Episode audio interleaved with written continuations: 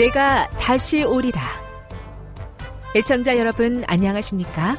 여기는 AWR 희망의 소리 한국어 방송입니다. 본 방송은 천국 복음을 온 세상에 전파하기 위해 제7일 안식일 예수재림교회가 설립한 세계 방송망입니다. AWR 희망의 소리는 유럽, 라틴 아메리카, 아프리카, 러시아, 아시아의 방송망을 통해 전 세계에 복음을 전파하고 있습니다. AWR 아시아 희망의 소리 방송국은 한국어 방송을 매일 8시간씩 송출하고 있습니다. 희망의 소리 방송은 인터넷과 스마트폰을 통해서도 언제나 청취하실 수 있습니다. 들으실 수 있는 인터넷 주소는 awr.org입니다. 이 시간 희망의 소리 한국어 방송과 함께 보람있고 유익한 시간 되시기 바랍니다. 내가 다시 오리라. 여기는 AWR 희망의 소리 한국어 방송입니다.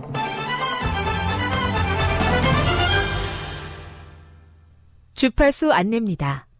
괌에서 송출하는 우리 방송은 한국 표준시로 새벽 1시 30분부터 2시 30분까지 11,755kHz로 새벽 2시 30분부터 3시 30분까지 3시 30분부터 4시 30분까지 15,530kHz로 새벽 5시부터 6시까지 9,890kHz로 4회에 걸쳐 송출하고 있습니다. 스리랑카에서 송출하는 우리 방송은 한국 표준시로 밤 9시부터 10시까지 15,530kHz로 우즈베키스탄에서는 새벽 3시부터 4시까지 새벽 4시부터 5시까지 9,760kHz로 타지키스탄에서는 밤 9시부터 10시까지 15,255kHz로 송출하고 있습니다. 애청자 여러분의 많은 청취 바랍니다.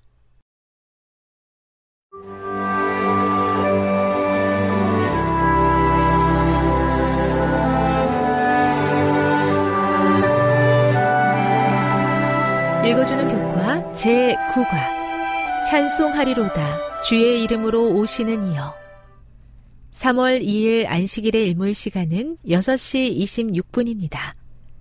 기억절입니다. 건축자가 버린 돌이 짐 모퉁이의 머릿돌이 되었나니 이는 여호와께서 행하신 것이요 우리 눈에 기이한 바로다. 시편 118편 22, 23절 시편은 그리스도의 인격과 사역에 대해 증거한다. 구원의 계획 가운데 그분이 하신 일의 거의 모든 장면이 시편에 나타나 있다. 시편에는 다양한 방식으로 그리스도의 생애와 사역이 예표되고 예언되어 있으며 그것은 놀라울 정도로 정확하다. 시편에 게시된 주제는 그리스도의 신성, 그분의 아들 되심, 순종, 성전을 위한 열심, 선한 목자로서의 정체성, 배신당하심, 고난받으심, 뼈가 부러지지 않으심, 그의 죽음, 부활, 승천, 제사장 직분, 그리고 왕권 등이다. 예수님이 육체로 오시기 수세기 전에 예언된 모든 것이 시편에 있다. 그러므로 예수께서 자신의 사역에 대해 말씀하시면서 엠마오로 가는 길의 제자들을 시편으로 가르치신 것은 당연한 일이다. 예수님은 제자들이 시편에서 당신이 누구인지에 대한 증거를 찾기 원하셨다. 그리스도 안에서의 표상학적 성취는 시편 24편, 45편, 72편, 101편, 시편 88편과 102편에서 발견할 수 있다.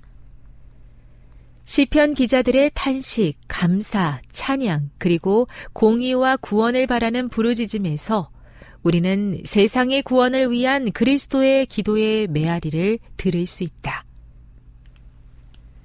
학습 목표입니다. 깨닫기. 시편에 나타난 그리스도에 대한 기록이 다양할 뿐만 아니라 정확한 것을 깨닫는다. 느끼기. 그리스도에 관한 시편의 기록들은 우리의 구원을 위해서 필수적인 부분임을 느낀다. 행하기. 그리스도에 대한 분명한 증거를 확증하고 하나님의 자비와 은혜를 신뢰하며 따른다. 다음의 내용을 안교 소그룹 시간에 함께 토의해 보십시오. 1. 시편에 예수님의 다양한 모습이 나타나 있는 것은 우리가 무엇을 찾기를 원하기 때문입니까? 2. 우리를 돌보는 예수님은 어떤 모습으로 대표되어 나타나며 이는 무엇을 의미합니까? 3. 시편은 예수의 고난을 어떻게 말하고 있습니까? 그분은 고난 중에 무엇을 보여주셨습니까? 4. 하나님이 언약에 신실하신 것은 어떤 확신을 줍니까? 그는 왜 언약에 신실하십니까? 5. 영원한 왕이 통치하실 것이라는 사실은 어떤 일이 일어날 것을 말하고 있습니까? 6. 시편이 말하는 왕 같은 제사장은 무엇이 특별하며 어떤 의미를 가지고 있습니까? 7. 예수의 다양한 직책과 이름 중에 나에게 가장 소중한 것은 어떤 것이며 이유는 무엇입니까? 결론입니다. 시편은 다양한 방식으로 그리스도의 생애와 사역을 나타내고 있으며 그것은 놀랍도록 정확하다. 예수님은 우리가 시편에서 당신에 대한 증거를 찾기 원하신다. 그분에 대한 표상학적 기록은 모두 성취되었으며 그것은 세상을 구원하시려는 하나님의 자비와 은혜를 분명하게 나타낸다.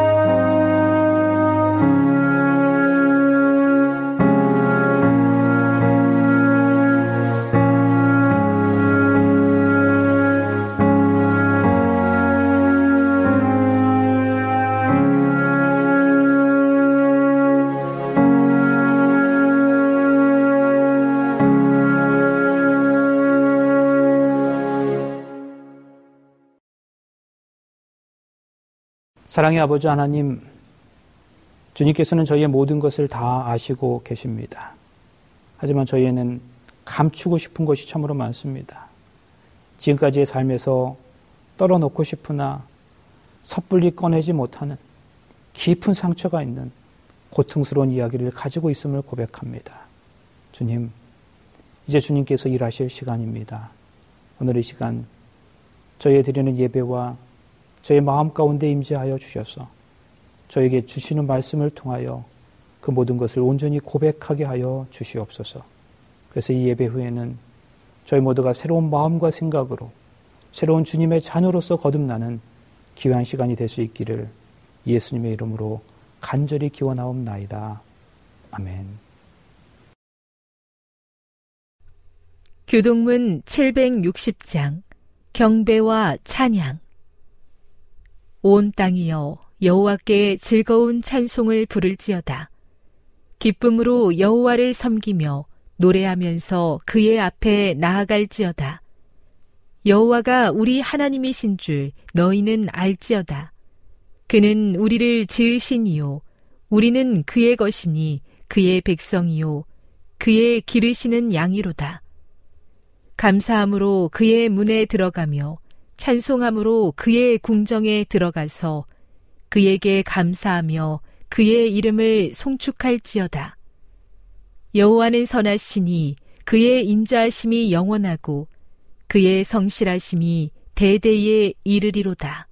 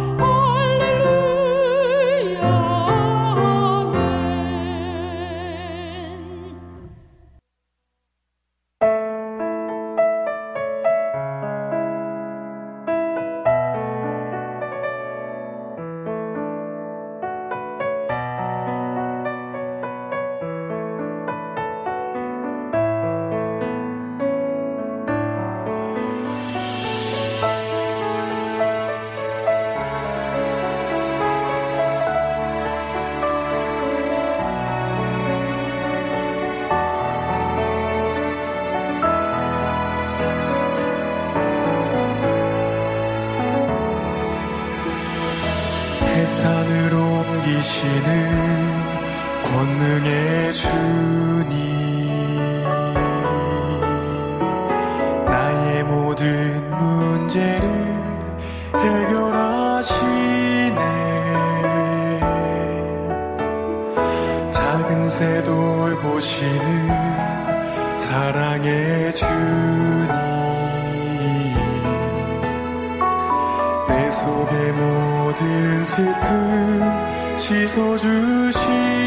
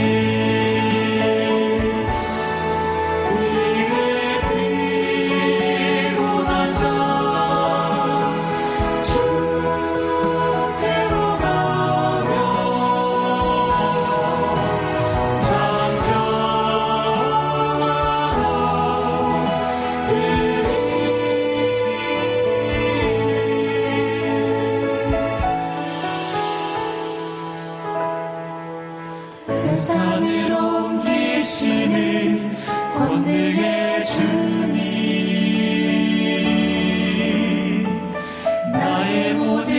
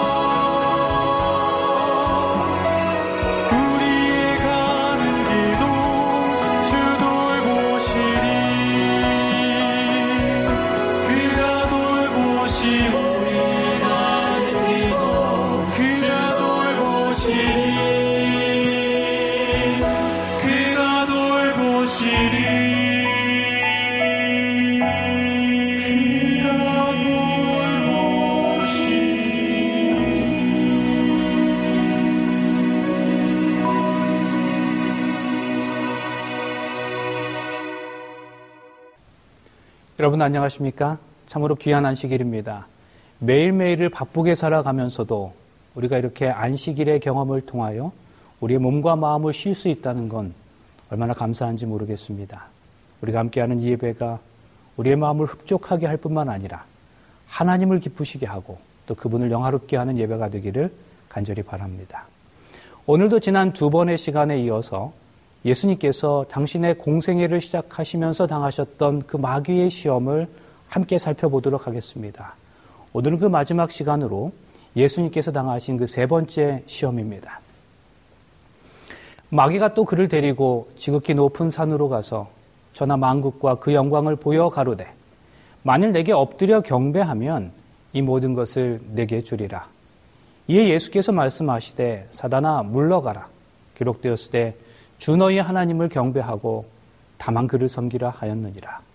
이에 마귀는 예수를 떠나고 천사들이 나와서 수종드니라. 사람은 자신의 눈으로 보는 것이 마음에까지 들어오게 되어 있습니다. 우리의 눈으로 보는 모든 것들이 우리 마음 속으로 들어오는 거죠. 그런데 그것으로 끝나는 게 아니라 우리가 우리가 눈으로 보는 것이 우리 마음에 들어와서는 또 자리를 잡게 됩니다. 이것을 착생이 된다는 말로 표현할 수 있겠습니다. 견물생심이라는 말도 있죠. 어떤 것을 내 눈으로 보면 내 마음이 동하고 또 어떤 동기가 유발되는 것을 의미합니다. 그저 눈으로 보기만 했을 뿐인데 그렇게 본 것이 내 마음에 들어와서 자리를 잡게 되는 거예요. 성도 여러분, 우리가 살아가다 보면 그런 경험을 참 많이 하게 됩니다. 어떤 사건이나 상황을 보았습니다. 그런데 단순히 그 상황을 본 것으로만 끝나는 것이 아니라 마음에까지 새겨지는 거죠. 어느 날 우연히 TV 프로그램에서 또는 길을 가다가 너무나 힘들게 살아가는 어떤 사람을 보게 되었어요. 너무나 안타까운 모습이었습니다. 그런데 그렇게 보기만 했는데 그것으로 끝나서 그냥 잊혀지는 것이 아니라 그 장면이 내 마음 안에까지 들어와서 자리를 잡고는 내 마음이 동하고 내 안에 극률함이 생기는 경험을 한 번쯤 가지고 계실 것입니다. 또 이런 경험도 있을 거예요. 해외 봉사대를 다녀왔습니다. 오지였어요. 고생도 참 많이 했습니다.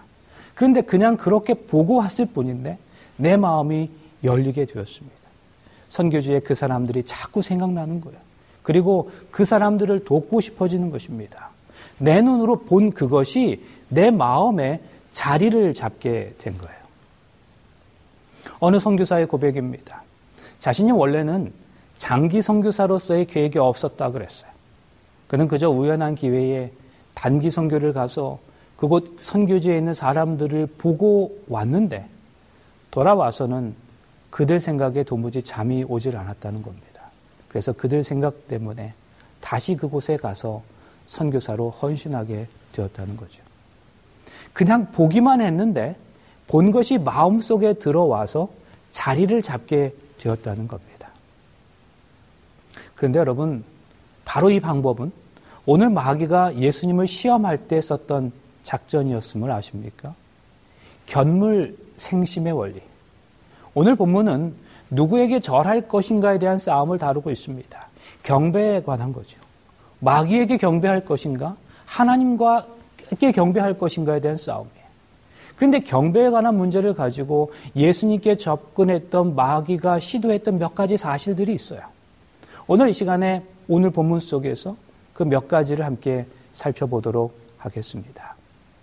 마귀의 공략법 첫 번째는 무엇이었는가? 그것은 바로 보여주는 것이었습니다. 말씀 보시겠습니다. 마귀가 또 그를 데리고 지극히 높은 산으로 가서 천하 만국과 그 영광을 보여. 잘 보세요. 성경은 마귀가 예수님을 산꼭대기로 데려가서 천하 만국과 그 영광을 보여주었다고 말하고 있습니다. 그런데 이상해요. 그러면 그렇게 마귀가 예수님께 보여주었으면 그렇게 본 것이 예수님의 마음에 들어가서 예수님의 마음에 자리를 잡고 예수님은 그렇게 본 천하 만국과 그 영광을 사랑하게 되어야 하는데 마귀는 견물생심이라는 이 원리를 따라서 예수님을 시험했는데 예수님의 마음은 전혀 동하지 않았습니다. 예수님께서는 천하 만국의 영광이라는 것에 반응하지 않으셨습니다. 그 세상에 대하여 예수님은 도무지 어떠한 매력도 느끼지 않았어요. 여러분, 왜 그랬는지 아십니까? 사실, 보는 것이 내 마음에 들어와 착상되는 이 견물생심의 원리보다 더 강력한 원리가 있기 때문입니다.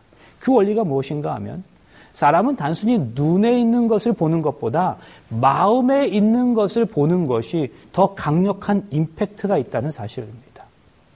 눈으로 본 것이 마음에 들어와 자리를 잡는 게 견물생심 원리예요. 그런데 이 견물생심의 원리, 이 땅의 가시적인 것들을 육신의 눈으로 보아서 그것이 마음의 자리를 잡는 것보다 마음 속에 있는 것을 마음의 눈으로 보는 것. 그래서 그 마음의 자리를 잡는 원리가 훨씬 더 강력하다는 거예요. 마귀가 눈에 보이는 모든 것들을 보여줍니다. 전하 만국과 그 세상의 영광을 보여주었어요. 그런데 우리 주님은 그것에 전혀 마음이 통하지 않았어요. 왜 그렇습니까? 우리 주님의 마음에는 이 세상과 이 땅에 대한 영광이 없었기 때문이었습니다. 그런 것들에 전혀 관심이 없으셨어요. 온통 주님의 마음에는 하나님의 나라와 거룩과 영원으로 가득 차 있었어요. 그래서 견물생심보다 더 강력한 원리인 사람은 마음에 있는 것을 더 강하게 보기 때문에 그리고 예수님의 마음에는 온통 하나님의 나라의 영광과 거룩으로 가득 차 있었기 때문에 마귀가 아무리 천하 만국과 이 세상의 왕국을 영광을 다 보여주어도 그것들이 예수님의 마음에 들어와 자리를 잡고 착상이 되지를 않았던 거예요. 여러분 기억하세요. 그리스도인은 눈이 아닌 마음으로 보는 사람이에요. 육신의 눈으로 가시적인 것들을 보는 게 아니라 마음의 눈으로 마음속의 것을 보는 사람들입니다. 그리고 그 마음으로 보는 것에 따라 해석이 달라지는 거죠. 이것을 이렇게 설명할 수 있겠다고 생각합니다. 여기 새가 있다고 한번 가정해 보세요. 새가 지적입니다. 그런데 그 소리를 듣고 있는 사람이 마음이 우울하고 슬픔에 젖어 있을 때는 새가 운다라고 말합니다. 그런데 반대로 똑같은 새가 지적이는데 마음이 행복하고 기쁨에 넘쳐 있는 사람은 새가 노래한다고 말해요. 똑같은 새예요. 그런데 지금 눈으로 보고 또 귀로 듣는 사실에 따라서가 아니라 그 소리를 듣고 있는 사람의 마음에 따라서 표현이 해석이 달라지는 거예요. 내 마음에 따라서 듣는 코드가 달라지는 거죠. 내 마음에 따라서 보는 시각이 달라지는 거예요. 사단이 하와를 시험하러 왔습니다. 너희가 그것을 먹는 날에는 너희 눈이 밝아 하나님과 같이 되어 선악을 알 줄을 하나님이 아십니다. 여자가 그 나무를 본즉 먹음직도 하고 보함직도 하고 지혜롭게 할 만큼 탐스럽기도 한 나무인지라. 여자가 그 실과를 따먹고 자기와 함께한 남편에게도 주매 그도 먹은지라. 여러분 이런 생각을 좀 해보신 적이 있습니까? 왜 하와의 마음에 선악과를 보면서 그것이 먹음직하고 보함직하고 지혜롭게 할 만큼 탐스럽다고 생각하게 되었을까요? 여러분 하와는 뱀의 유혹이 있었던 그날에 선악과를 처음 보았을까요? 성경이 이 부분에 대해서 침묵하고 있기 때문에 그렇다 혹은 아니다라고 말할 수는 없지만 그것이 아니라고 생각해요. 성경에 의하면 선악과 나무는 동산 중앙에 있었죠. 어디 구석에 있어서 발견하기 어려웠던 게 아니었어요. 그러니까 하와는 이 나무를 아마도 매일 보았을 거예요. 근데 잠시 아담을 떠나 있었던 하와에게 사단이 뱀의 모습으로 접근합니다. 그리고 사단이 하와에게 하와의 마음 속에 하나님과 같이 되리라는 욕망과 욕심을 넣어 주었어요. 그랬더니 그 욕망과 욕심이 하와의 마음에 들어가니까 매일 보았던 그 나무가 다르게 보였어요. 먹고 싶어졌어요. 탐스럽게 보였어요. 정말로 자신을 지혜롭게 할 만큼 탐스럽게 보였습니다. 왜 그랬습니까? 눈으로 보는 게 아니라 마음으로 보았기 때문에. 마음의 욕망이 가득할 때, 그리고 그 욕망의 눈으로 보았을 때, 똑같은 그 나무가 먹음직스럽고, 보함직하고, 탐스럽게 보였던 겁니다. 여러분, 우리가 보는 건 우리의 마음으로 보는 거예요. 그냥 단순히 우리의 눈이 어디를 향하고 있느냐가 아니라 우리의 마음이 어디를 향하느냐가 더 중요하다는 말씀입니다.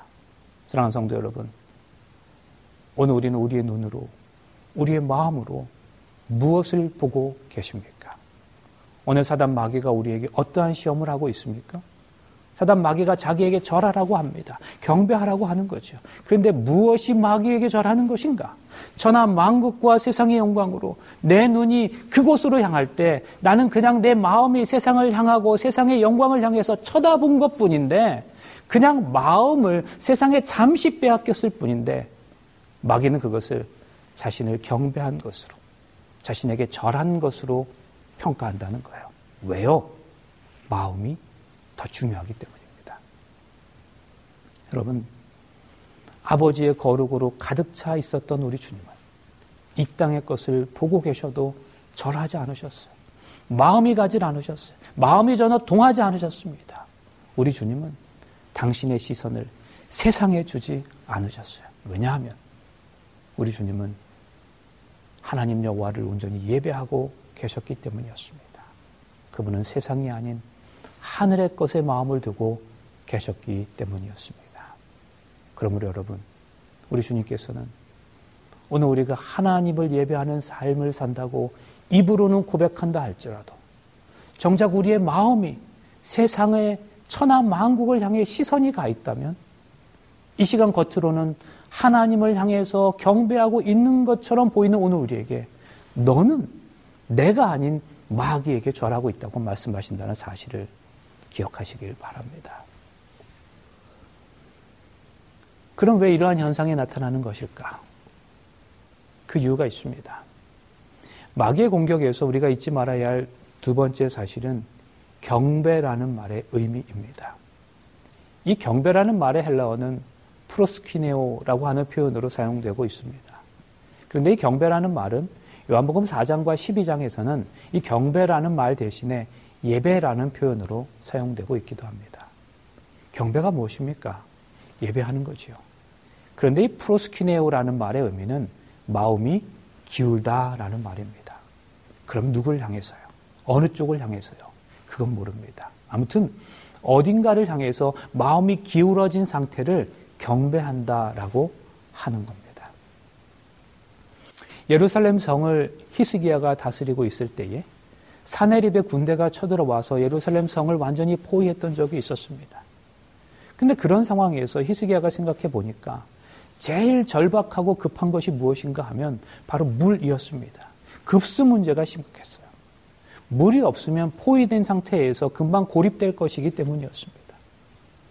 그런데 예루살렘 성 밖으로 거리상 직선 거리로 335m 떨어진 곳에 기혼이라는 샘이 있었습니다.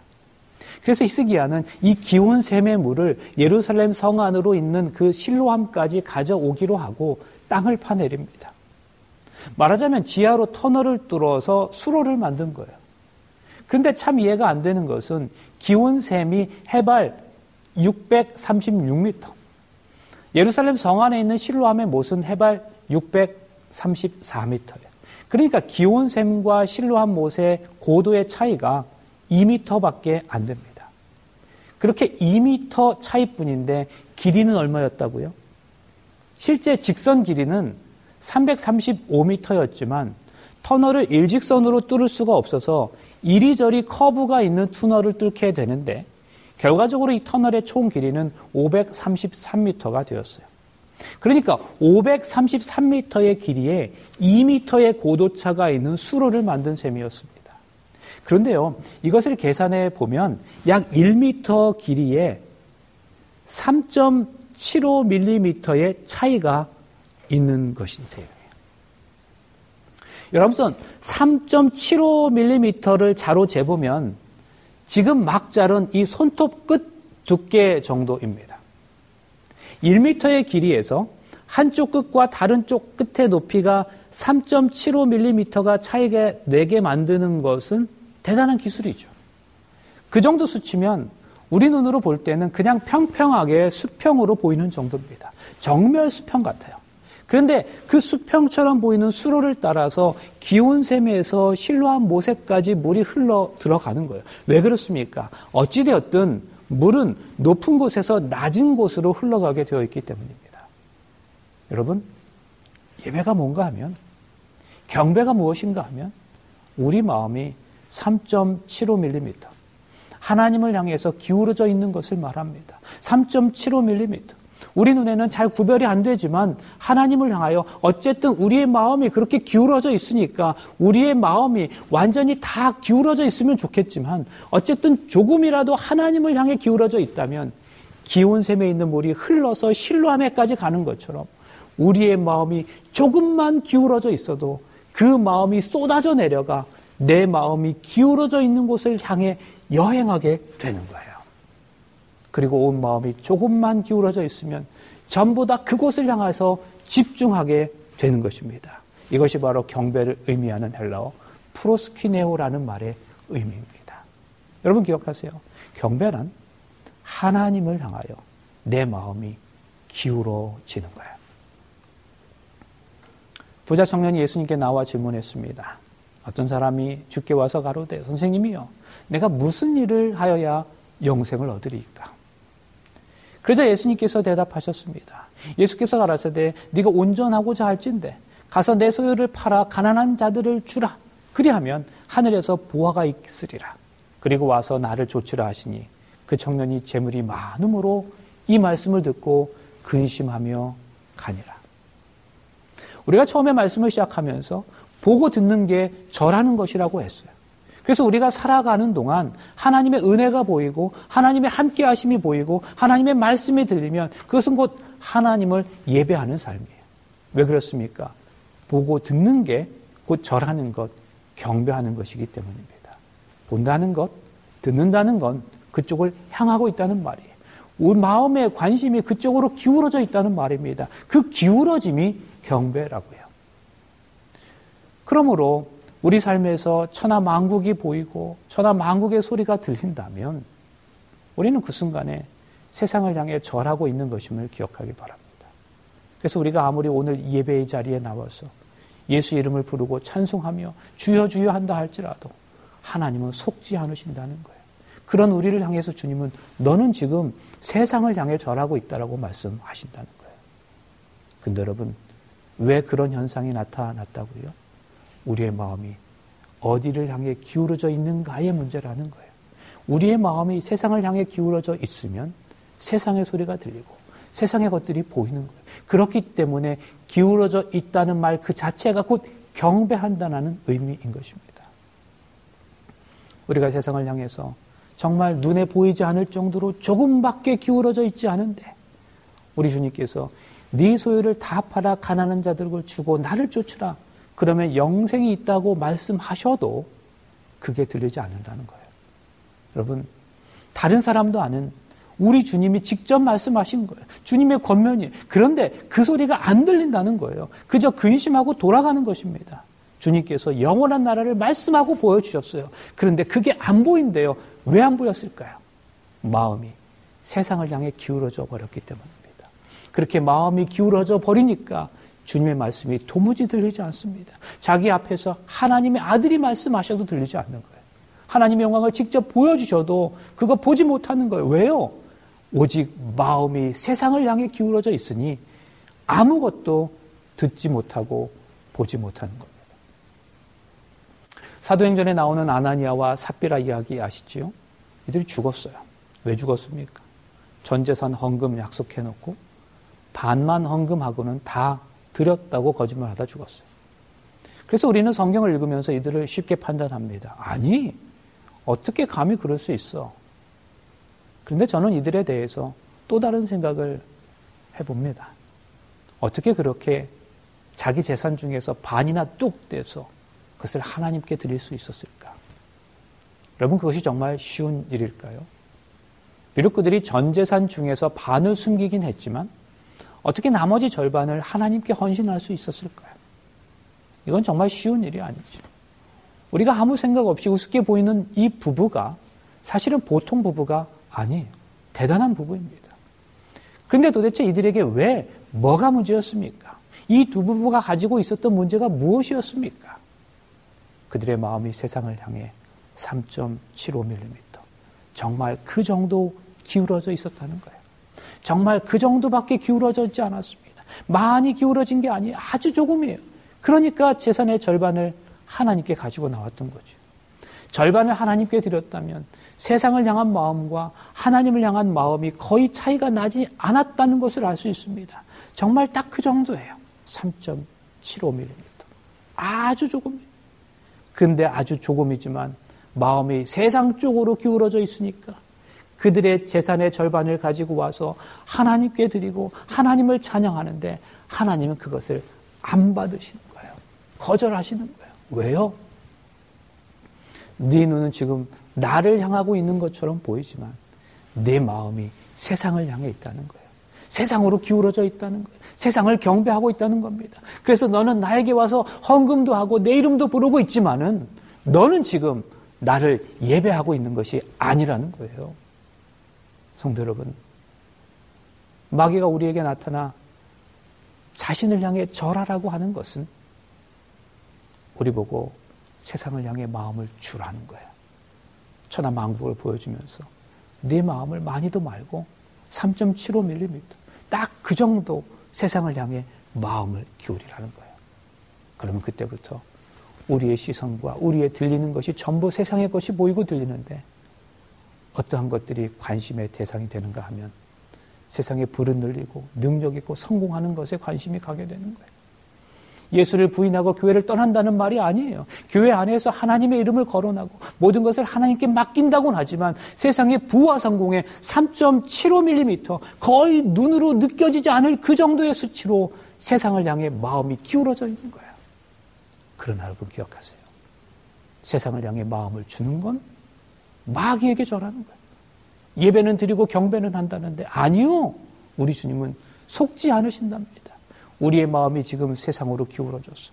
학업 문제, 가정 문제, 경제 문제, 직장 문제 등 수없이 많은 문제를 경험하는 가운데 그 생각으로 가득한 가운데 하나님을 예배한다고 이 자리에 나와 있다면 여러분 예배는 마음이 하나님을 향해서 기울어져야 하는 건데 지금 이 예배의 순간에도 우리의 마음이 세상을 향해 아직 풀리지 않는 세상의 염려로 기울어져 있다면 그래서 이 예배가 그저 내 삶에서 내가 경험하고 있는 문제들의 해결자로서의 하나님을 찾는 것으로만 전락해 버렸다면 그럼 여러분 하나님은 우리의 그런 예배를 마귀에게 절하는 것이라고 간주하신다는 겁니다. 왜 그렇습니까? 기울어진 쪽으로 예배하는 것이기 때문입니다. 진짜 경배는, 진짜 예배는 세상이 아닌 하나님께 마음이 기울어지는 것이기 때문입니다. 사랑하는 성도 여러분, 오늘 내 마음의 상태를 정직하게 돌아보실 수 있기를 간절히 바랍니다. 세 번째로 사단의 시험에서 우리가 기억해야 할 것이 무엇인가 하면 그것은 바로 지금의 중요성입니다. 기록되었으되 주 너희 하나님께 경배하고 다만 그를 섬기라 하였느니라. 그런데 이 말씀은 예수님께서 신명기의 말씀을 인용하신 것이었어요. 내 하나님 여호와를 경외하며 섬기며. 그런데 이 경배 혹은 경외라는 표현에는 대단히 독특한 특징이 있습니다. 그게 무엇인가 하면 앞서 말씀드린 것처럼 바로 내 마음이 기울어져 있는 것을 의미하는 거예요. 얼마만큼요? 3.75mm. 그런데 그처럼 적은 수치지만 그렇게 기울어져 있는 쪽으로 흘러서 결국 모든 것이 그쪽으로 모이게 되는 것처럼 그렇게 기울어져 간 곳이 나의 현실이 된다는 거예요. 내 마음이 기울어져 간 곳, 바로 그것이 나의 현실이 되는 것, 이것이 바로 경배의 의미인 겁니다. 이게 무슨 말인가 하면 성경을 통해서 한번 함께 확인해 보시겠습니다. 사도행전 2장 43절, 사람마다 두려워하는데 사도들로 인하여 기사와 표적이 많이 나타나니 현대 성경이 이렇게 표현되어 있어요. 사람마다 하나님을 경외하는 마음이 생겨났고 그리고 사도들은 많은 기적을 베풀었다. 잘 보세요. 사도 시대에 기적과 표적이 있었답니다. 그랬더니 사람들이 그 기적과 표적을 보고 하나님이 여기 계신 것을 느끼는 거예요. 그러니까 사람들은 그 하나님의 임재하심을 느끼게 되는 이유가 무엇인가 하면 하나님께 대한 경외함이었다는 거예요. 내 마음이 하나님을 향해서 잠시 기울어졌어요. 비록 3.75mm 정도이긴 하지만 그렇게 하나님을 향해 내 마음이 기울어졌어요. 그랬더니 그 기울어져 있는 내 마음의 대상이신 하나님이 오늘 내가 느끼고 실감할 수 있는 나의 현실이 된다는 거예요. 나는 그냥 조금 하나님께 내 마음을 기울였을 뿐인데 하나님이 내 삶에서 경험되는 것입니다. 하나님을 느끼는 거예요. 하나님을 보는 거예요. 물이 기울어져 있는 쪽으로 흘러가 결국 그쪽으로 다 모이는 것처럼 내 마음이 하나님을 향해서 기울어져 있으니까 실제로 그 하나님을 내 삶에서 경험하게 된다는 말이에요. 여러분, 하나님이 계시다는 것은 분명한 사실입니다. 그렇죠? 그런데 우리가 그 하나님을 매일 매 순간마다 현실로 느끼는 것은 차원이 좀 다른 문제입니다. 여기는 우리 모두가 다 하나님이 계시다는 것을 다 알고 있습니다. 믿고 있어요. 그런데 우리가 우리 삶의 현장에서 우리의 마음을 들였던 하나님이 현실에서 느껴지고 체험되고 실감이 되는 것은 다른 문제란 말씀이에요. 이것은 하나님을 경배하는 사람만이 경험할 수 있는 거예요. 마음이 하나님께로 기울어져 있습니다. 그랬더니 보고 듣는 것이 다 하나님의 소식이에요. 우리 삶의 현장에서 단순히 하나님이 살아계시는 것이 사실이다라고 느끼는 정도가 아닙니다. 그분께서 살아계신 것이 나의 현실이 되어버렸어요. 느끼는 거예요. 실감하는 거예요. 그래서 매일의 삶에서 하나님을 경험하는 겁니다. 옆집에 누가 돌아가셨답니다. 어느 나라에 쓰나미가 일어났어요. 어느 나라에 전쟁이 났답니다. 이것은 우리에게 사실이에요. 그러나 이러한 것들이 우리의 현실은 아니란 말씀이에요. 이런 것들 때문에 내가 잠을 못 자면서 통곡하고 아무것도 손에 잡히지 않고 무엇을 어떻게 해야 할지 몰라 안절부절 못하고 그렇진 않잖아요. 이런 것들이 우리의 사실이긴 하지만 현실은 아니란 말씀이에요. 여러분 사실과 현실은 전혀 차원이 다른 거예요. 참된 예배자, 하나님을 진정으로 경외하는 사람에게 하나님께서는 그 사람의 현실이 되어 주시는 거예요. 내 삶에서 당신을 느끼게 해주시겠다는 거예요. 하나님이 나와 함께 하심을 보여주시겠답니다. 만지게 해주시겠다요. 이것이 바로 예배입니다. 그래서 여러분, 우리가 이 예배 자리에 나와서도 살아계신 하나님의 임재가 느껴지지 않는다면 그 예배는 실패한 예배입니다. 예배에 실패하면 우리의 삶은 반드시 실패하게 되어 있습니다. 내가 정말 힘들다고요? 성도 여러분, 정직하게 스스로에게 물어보시기 바랍니다. 내 마음은 어디를 향하고 있습니까? 내 마음은 어디를 향해 기울어져 있습니까? 내가 예배하고 기도하는 것이 오늘 나를 괴롭게 하는 문제 때문입니까? 아니면 하나님 때문입니까? 하나님의 이름을 부르고 하나님을 예배하는 이 자리에서도 오늘 내 현실의 문제를 떨쳐버리지 못하는 나 자신을 발견하고 있지는 않습니까? 오늘 솔직히 우리가 이 한 시간도 집중하지 못할 때가 얼마나 많이 있습니까? 하나님을 만나고 돌아가는 예배. 우리의 마음이 예수 그리스도, 우리 하나님을 향해서 기울어져 있으면 오늘 내 삶의 현장에서 다른 모든 것들이 다 무너져도 나에게 예수 한 분만 계시다면 그것이 나를 기쁘게 하는 이유가 되어야 하는 것 아니겠습니까? 그것이 감사가 되고 그분이 내게 느껴져야 하고 나의 현실이 되어서 실감이 되어야 하는 거예요. 이게 바로 예수 바로 믿는 것 아닌가요? 성도 여러분, 정말 하나님을 예배하고 계십니까? 정말 하나님을 경배하며 살아가십니까? 매일의 삶에서 하나님께 절하고 계십니까? 여러분, 우리가 우리 하나님을 경배한다고 고백하면서도 우리도 모르는 사이에 우리의 마음이 3.75mm 기울어진 상태로 눈에 보이는 모든 것이 온통 세상이고 들리는 것이 세상이라면 오늘 시가 우리 주님, 우리 하나님 말씀하십니다. 내가 아무리 이전에 와서 내 이름을 부르며 찬양하고 예배 드려도 너는 지금 마귀에게 절하고 있는 것이다. 여러분, 하나님 우리 몸뚱이가 아닌 우리의 마음을 받으시고 싶으시답니다.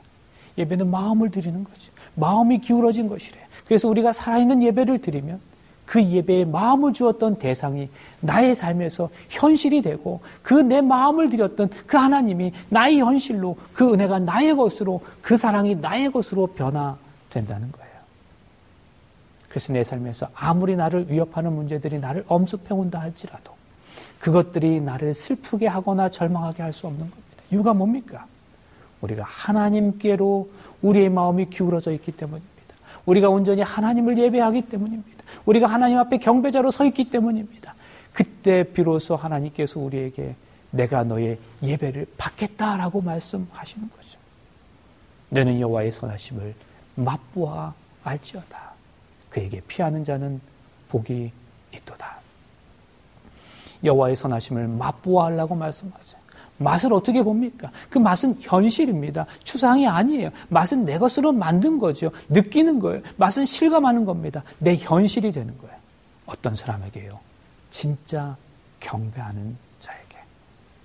우리가 우리 삶의 현장에서 하나님을 진심으로 경배하고 예배할 때에 여러분 그 예배가 무엇이라고요? 우리 삶의 현장에서 우리의 마음을 이 세상에 주지 말라고 말씀하세요. 하나님은 그런 예배를 받으시고 싶으시답니다. 마귀는 뭐라고 말합니까? 세상을 보라고 말해요. 얼마나 좋으냐고 말합니다. 얼마나 아름다우냐고 말해요. 얼마나 멋있냐고 말합니다. 이 세상의 영광에 많이도 말고 그저 3.7의 정도만 기울여 보라고 말해요. 마음을 가져가겠다고 말합니다. 그런데 여러분, 그것이 뭐라고요? 그것이 바로 우리가 마귀에게 절하는 거예요. 오늘 우리 주님께서 말씀하십니다. 기록되었으되 주 너희 하나님께 경배하고 다만 그를 섬기라. 이 고백이 오늘 사단을 향한 우리의 고백이 되어서 온전히 하나님을 경배하는 주의 귀한 아들, 딸로 살아가는 우리 모두가 되시길 간절히 바라면서 말씀을 마치겠습니다. 기도하시겠습니다. 사랑의 아버지 하나님, 오늘 말씀을 통해서 참된 경배 의미를 깨닫게 하시니 감사합니다. 오늘을 살아가는 우리는 무엇을 바라보며 살아가고 있습니까? 눈이 아닌 마음으로 보게 하시고 세상이 아닌 주의 나라를 바라보는 삶을 살아가게 하여 주시옵소서. 우리의 마음이 그렇게 주의 나라와 하나님을 향해 기울어지게 하셔서 그 나라가 우리 매일의 삶에서 현실로 경험되게 하여 주시옵소서. 예수님의 이름으로 간절히 기도합니다. 아멘.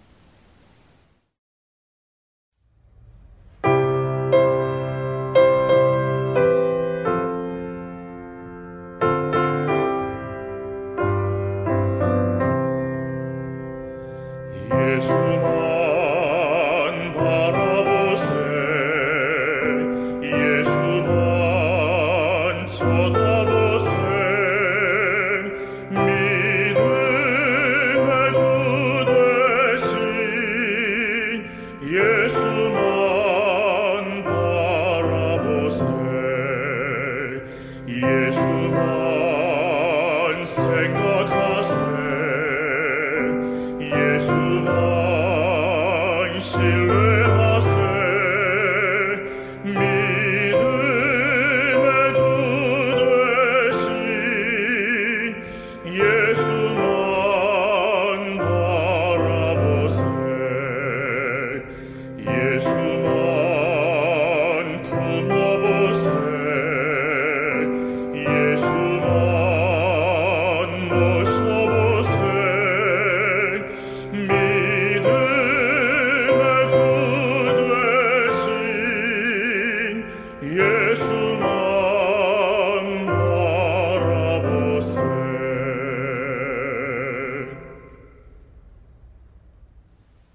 이제는 우리 육신의 눈이 아닌 마음으로 세상이 아닌 주님의 나라를 바라보며 살기로 결심한 주의 모든 성도들에게 주 예수 그리스도의 은혜와 하나님의 사랑과 성령의 교통하심이 영원토록 함께할지어다.